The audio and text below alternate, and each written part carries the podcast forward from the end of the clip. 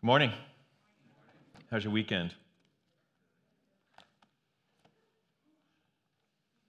How's it doing now? All right. Hey, we're just going to jump right in then. You guys ready to do this? All right. Friends, we are finishing up a three-part series on what we're calling deconstruction, which is the process by which you jettison your faith because you eventually believe you're believing in nothing.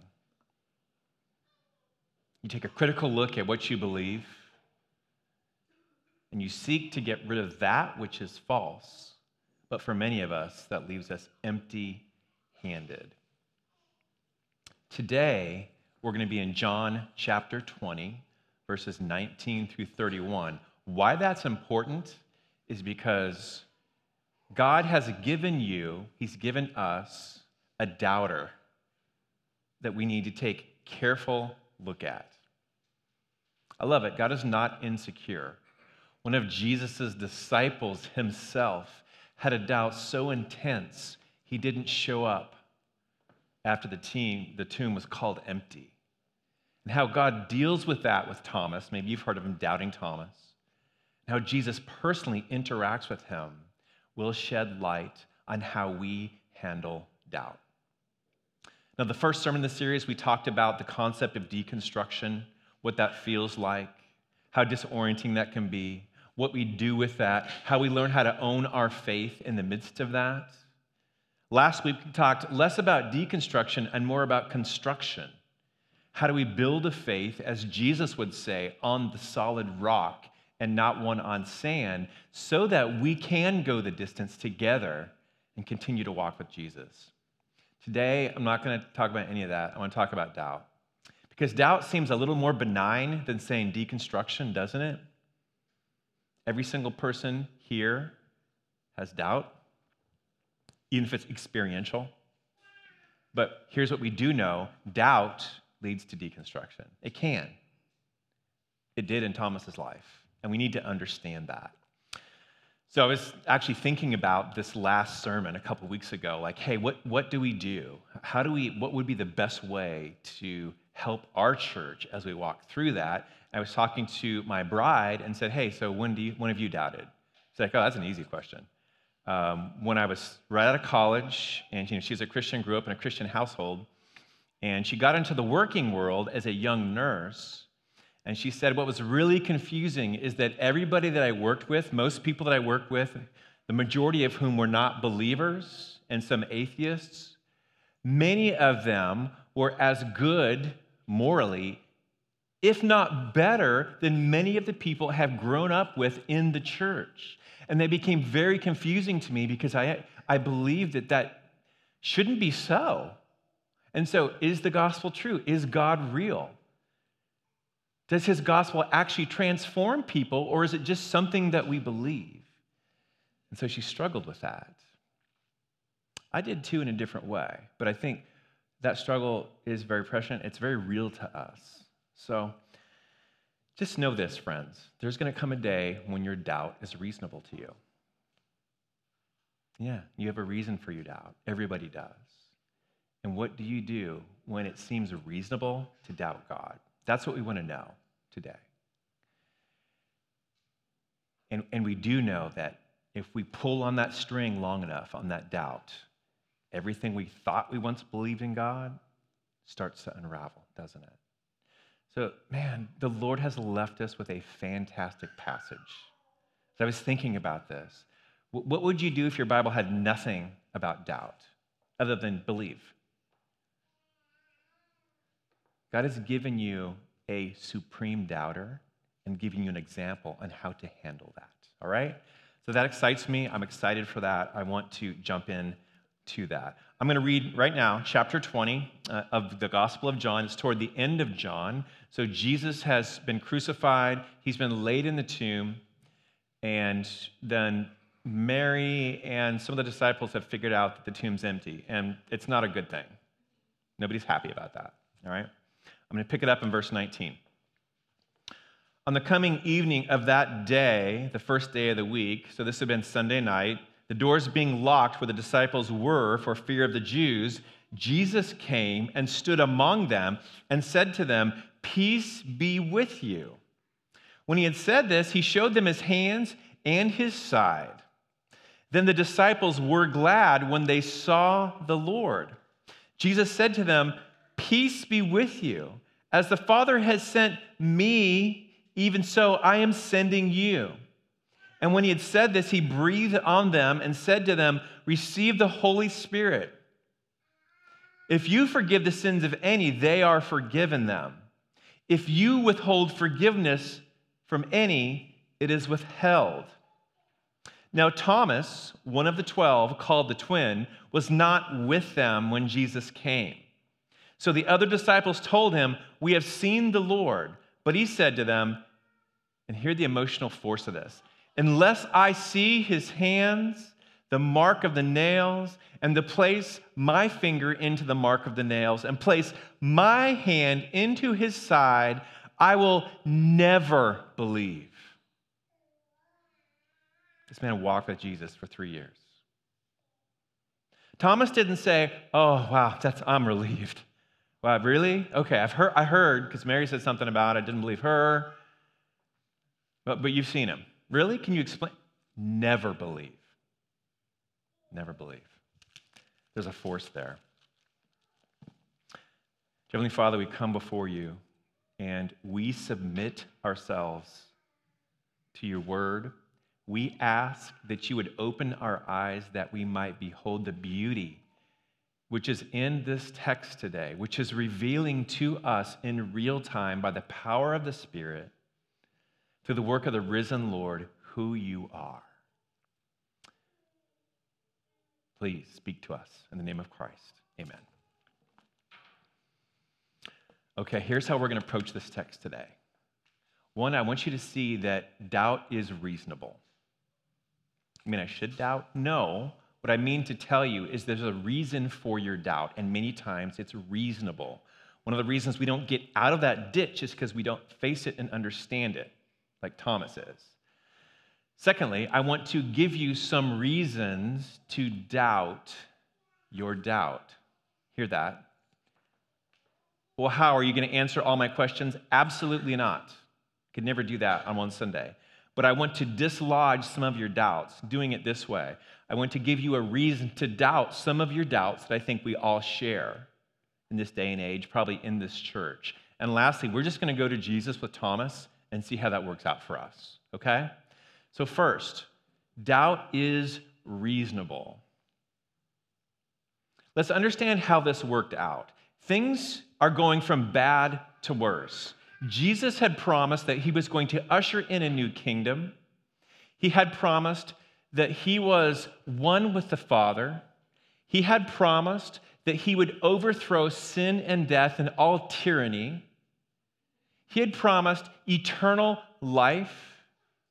He had promised that he would kick open a way to heaven. He would reconcile God's people to God himself. He would restore worship. And then he died. When something you hope in goes away, and let's just be honest, death is final. At least that's the assumption here. Your hopes get buried with it.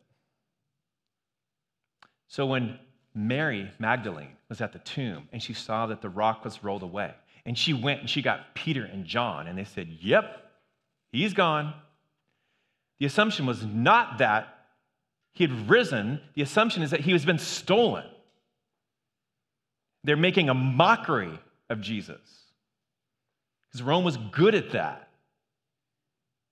So they were not excited. They were not happy. Peter and John went back. Mary stayed. There's a lesson there. And she waited on the Lord, and the Lord shows up. Jesus shows up. She assumes he's the gardener, and he calls her name Mary. She knows it's Rabbi.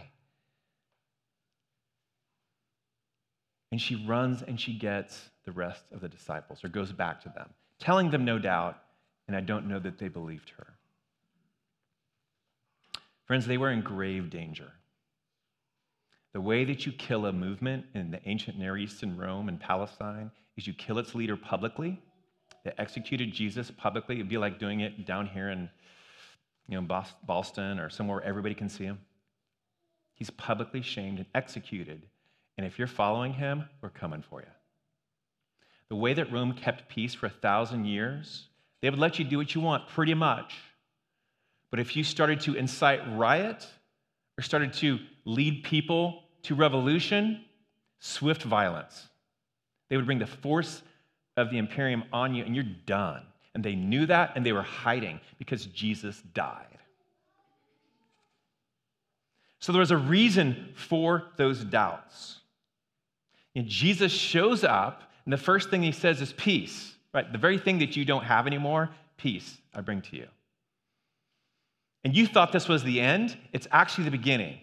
The Father has sent me. I'm alive. I'll explain that to you. But know this, I'm going to send you as well. So what you assumed was the end of hope is actually the beginning. I've inaugurated the kingdom, right? And the king is standing on the dirt right now. And he's glorified. And you're going to be my witnesses. But Thomas wasn't there. I don't know why Thomas wasn't there per se, but I have a good reason to believe he was absolutely devastated. He'd spent the last 3 years with Jesus. He was an all-in disciple. If you look at Matthew 11 or John 11:16, when Lazarus dies, he was kind of all their friends. Thomas says, "Let's go die with him." He wasn't in the shadows. He wasn't somebody that hung out and waited for something to happen. He was all in. I believe that he was devastated. I believe that he was dwelling in doubt for safety reason. I think it was too risky for Thomas to hope anymore. He had found somebody he loved. He had found somebody that had promised everything he actually wanted in life. He had found someone that actually understood the purpose and the meaning of life.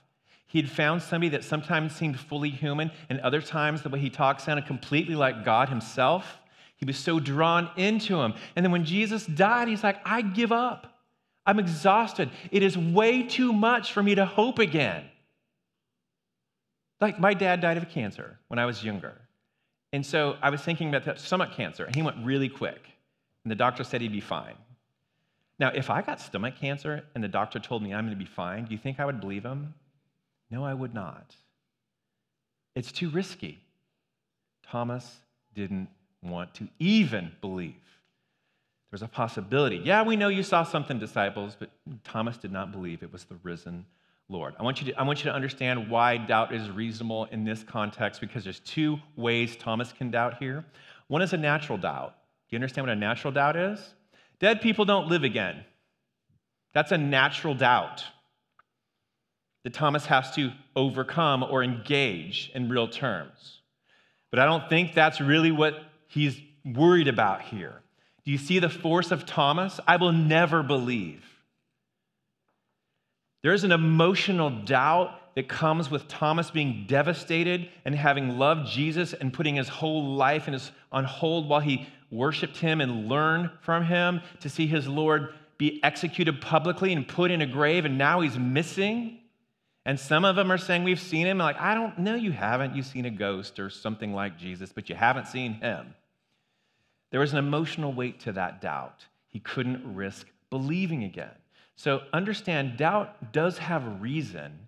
And sometimes the reason that you doubt isn't just the data. It's not just an academic concern. It's not evidentiary. Sometimes you doubt because there's emotional weight behind it. And you've been burned before, or it feels like you have, in believing or in the church or through something that you is connected to trusting in God. And that's where Thomas was. And I think I would make this claim here that emotional doubt is the worst kind. It's the hardest to get over. So doubt is reasonable.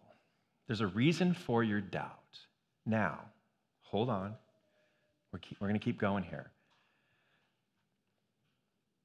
Let's talk about some reasons for you to doubt the things that you're doubting right now, all right? Let's dislodge those a little bit.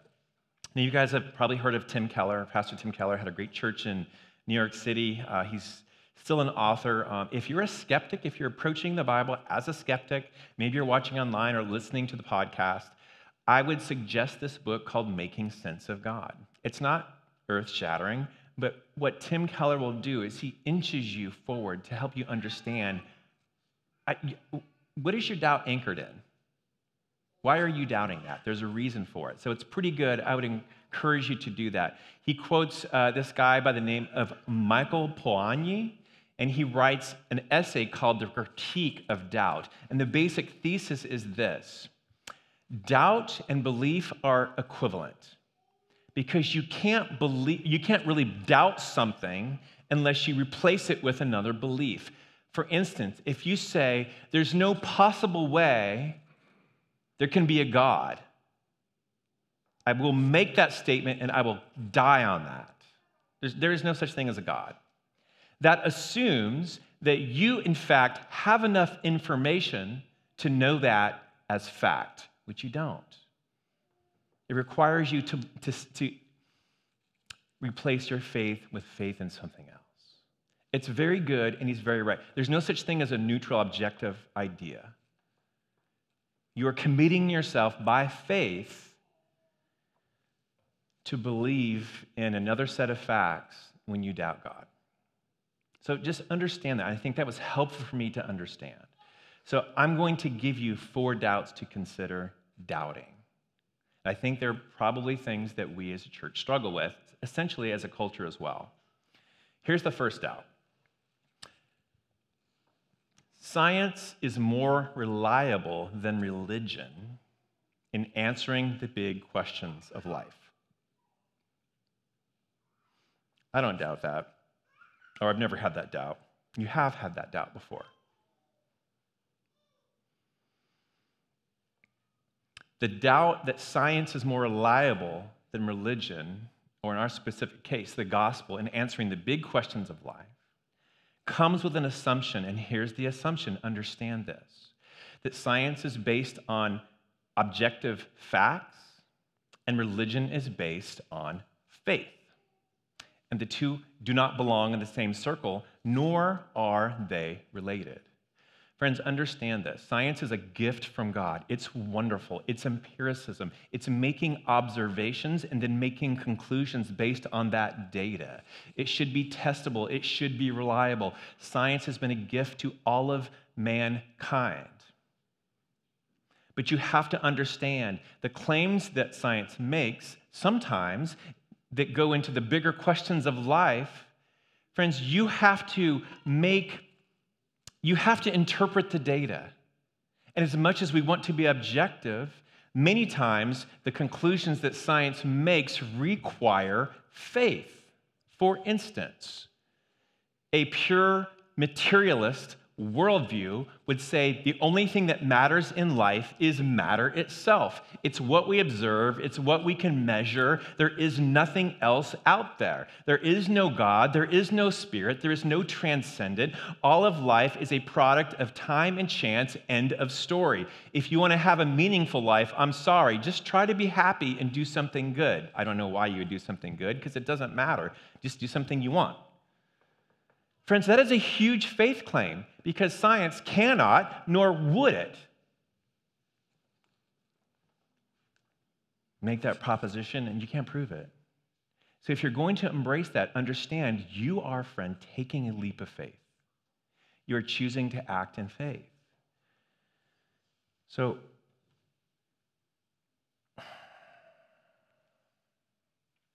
friends, we're not judges here. We're subjects. Be humble. There are things you don't understand.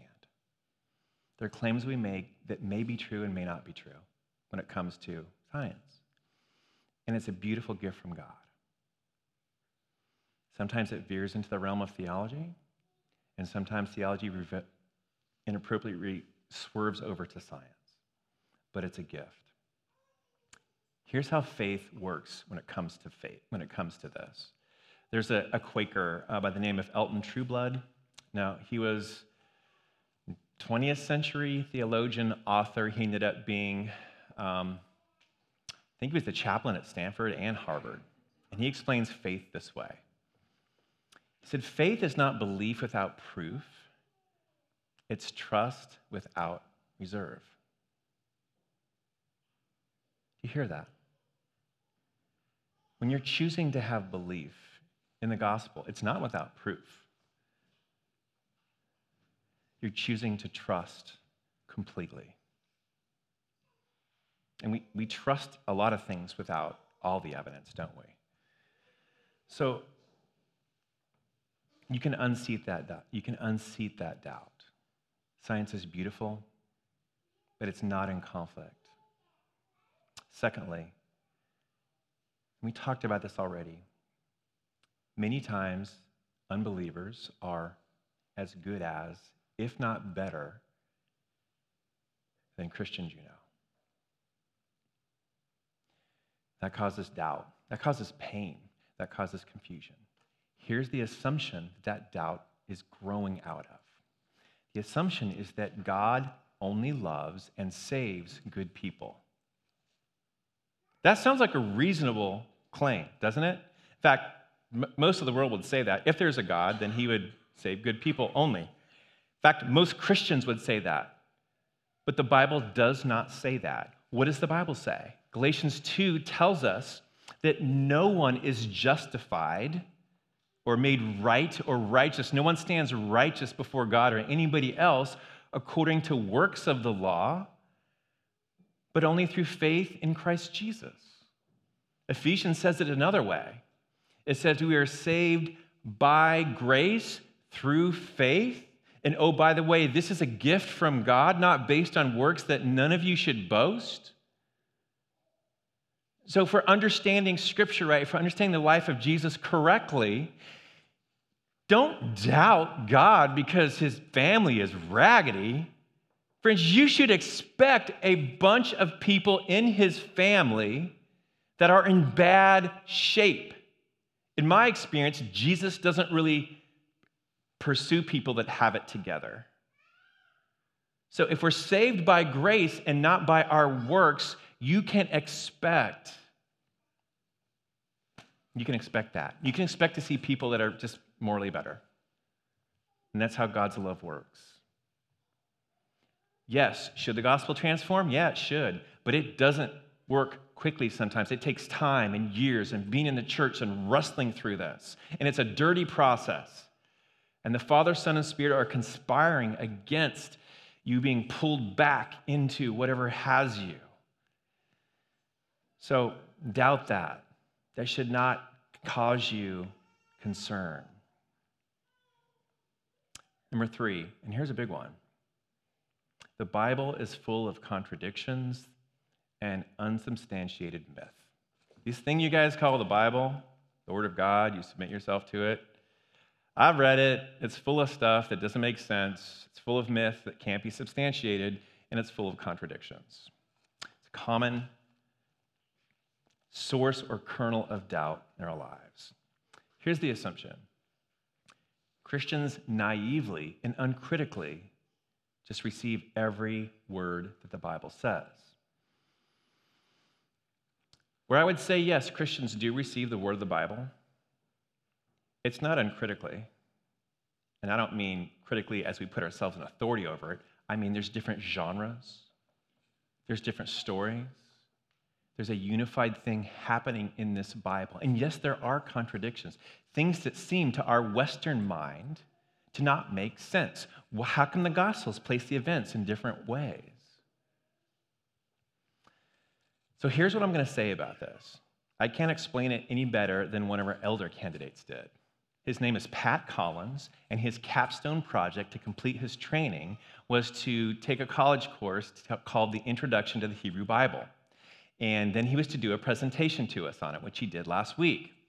And he was very nervous about it. He didn't tell me why, but the reason he was nervous about it is because sometimes when you see how the sausage is made, you don't want to eat the sausage anymore, right?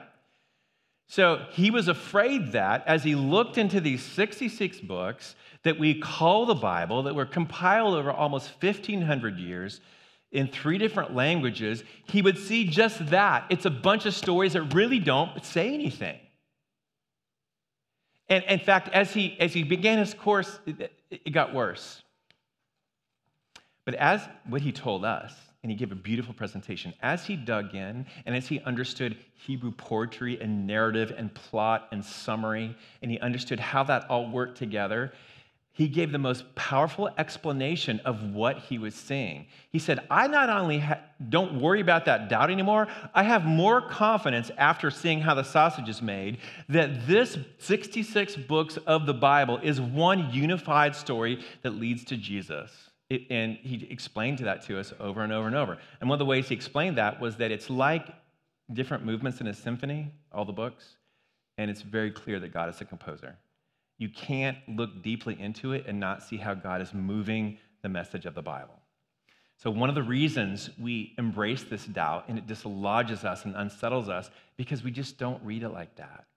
We listen to a sermon, we read a devotional, we don't take the time to dig into the word and let it dig into us. And as he did that, his doubts were dispelled. And I can tell you from going to seminary, there's 1,000 PhD dissertations on every contradiction. And most of them are really cogent. A lot of times the reasons we don't understand the contradiction is because we're looking at it from a Western frame of mind. And this is, God utilized actual human authors in their cultural context, and they write like it. And yes, he inspired them to do that. And we can understand that. So don't let that doubt unseat you. Be confident that it is God's story. Dig into it. And the last one, and I think this is a big one for us. Christians suffer horrible lives of suffering, right? It happens. You'll know a faithful Christian, and they have a horrible life of suffering. So how can God be good? That can be a significant doubt, whether you've suffered before or whether you know somebody who's suffered. Friends, let me just say this. Is it reasonable for you to believe that you would understand every motive, every plan, every purpose as a finite creature, that you would understand those things even when they come from an infinite mind? Is that reasonable? Is it reasonable that you would understand every motive and plan and action of God when he's infinite? We can't even find the end of the universe. And you're a creature. You had no vote on it.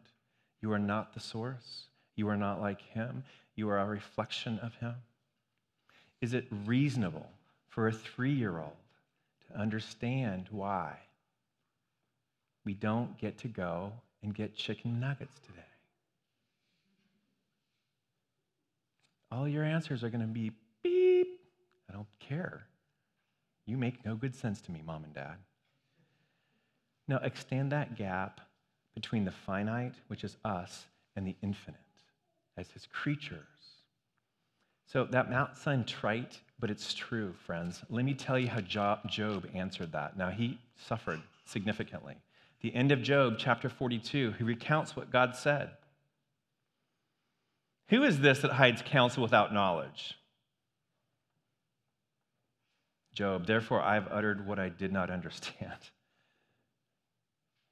I didn't know what I was saying. I spoke about two things wonderful for me, two wonderful which I did not know. Hear and I will speak. I will question you and you will make it known to me. Job says, I had heard of you, but I didn't see you. Therefore, I repent. Into the dust. We're made of dust.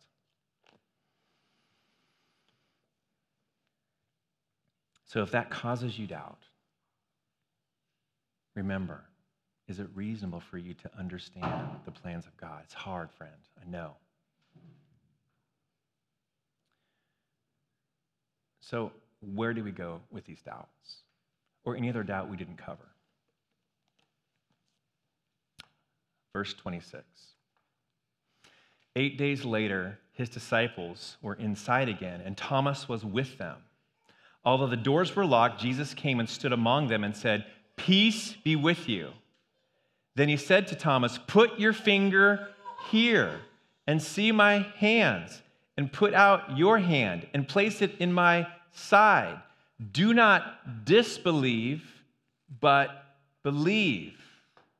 And Thomas answered him, my Lord and my God. And Jesus said to him, have you believed because you've seen me? This is for you. Blessed are those who have not seen, yet have believed. Friends, I'm going to ask you to take your doubts to the risen Christ. You are not going to get traction the way you need to. Even if you're unbelieving right now, take your doubts to Jesus. Thomas approached him as someone who did not believe, and Jesus met him where he was. Jesus said, "Go, come on, let's do this." And he wasn't antagonizing him. There's so many things that Jesus could have said. He met Thomas where he was. Touch it. Touch my hands.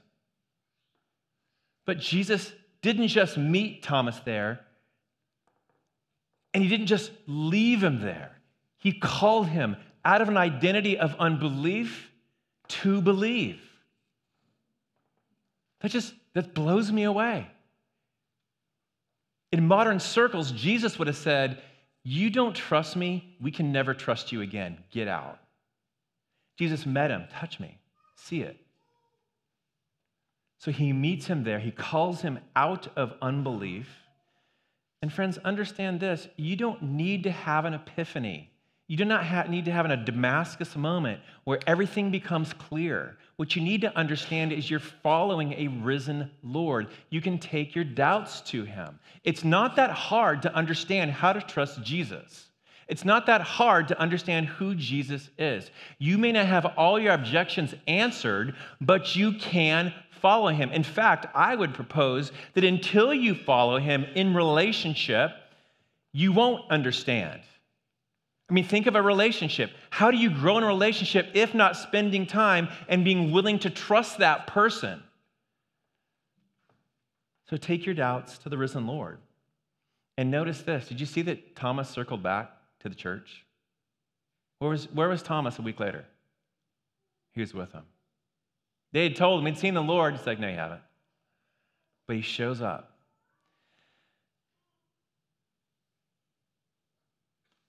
The reason that Thomas sees the risen Lord, experiences Jesus, is because of his doubt. And God, in his amazing mercy and wisdom, puts this account in the Gospels for you. And Thomas worked it out in the church. He didn't stay at home Googling it. He didn't listen to a bunch of podcasts. He didn't talk to people who are like, yeah, we knew Jesus was a failure. He worked it out in the church. Friend, if you want to get traction, you got to work it out with your folk because Jesus is among his people. Isolation always feeds deception, and there's no way out of it, and it hurts. Jesus has a relationship for you if you will receive him. So take your doubts to Jesus. He will meet you where you are. He ain't going to leave you there. You've got to learn how to follow him, even though every single one of your objections are not answered. You can do that, and Jesus is found among his people. And the last thing I'll say about this, man, Jesus isn't hiding anything. How many people have you been burned by that you found out something later about them? Jesus has nothing to hide from you.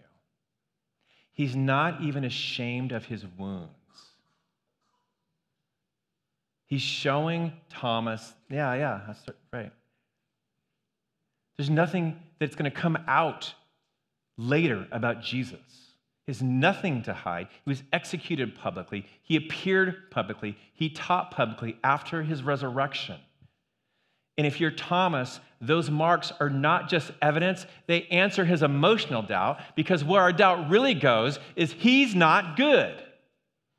There might be a God, but if there is, he doesn't understand me. Jesus is like, come on, touch me. These marks, friend, are for you, Thomas. I'm not afraid of them. I'm not ashamed of them. These marks answer your deepest doubt. I am good. I love you. These wounds came about because I love you. He's not ashamed of them. So what do you do when unbelief unravels every single thing that you've believed? Is it this simple? Yeah. You need to find a way to take it to Jesus. You need to find a way to do that with his people. You need to find a way to put your face in his word instead of just hearing a few verses. Because here's what I will tell you. Truth will have no effect in your life if you don't believe it. So Jesus is calling you to believe. He's calling you out of unbelief, and you don't have to have everything answered. Trust him. Give him your life. Trust him. He's hope. He will cover your sin. He will give you purpose. He will give you new life. He will change you from the inside out. He will give you a family, and it's a messy one. And he will give you a future that's untouchable. Trust him. Dear Heavenly Father, we thank you. We praise you. I wonder, Lord, what it was like, we wonder, what it was like for Thomas in that moment to make the boldest declaration of your deity, my Lord and my God. Lord, let us listen to this doubter as he saw the risen Lord, and let us place our faith in you, and let us take our doubts to you. Lord, I pray that you would overcome them. I pray that you would give us new minds, new eyes, ears to hear and see, and a new heart to walk in belief. And we lift this up in the name of Jesus. Amen.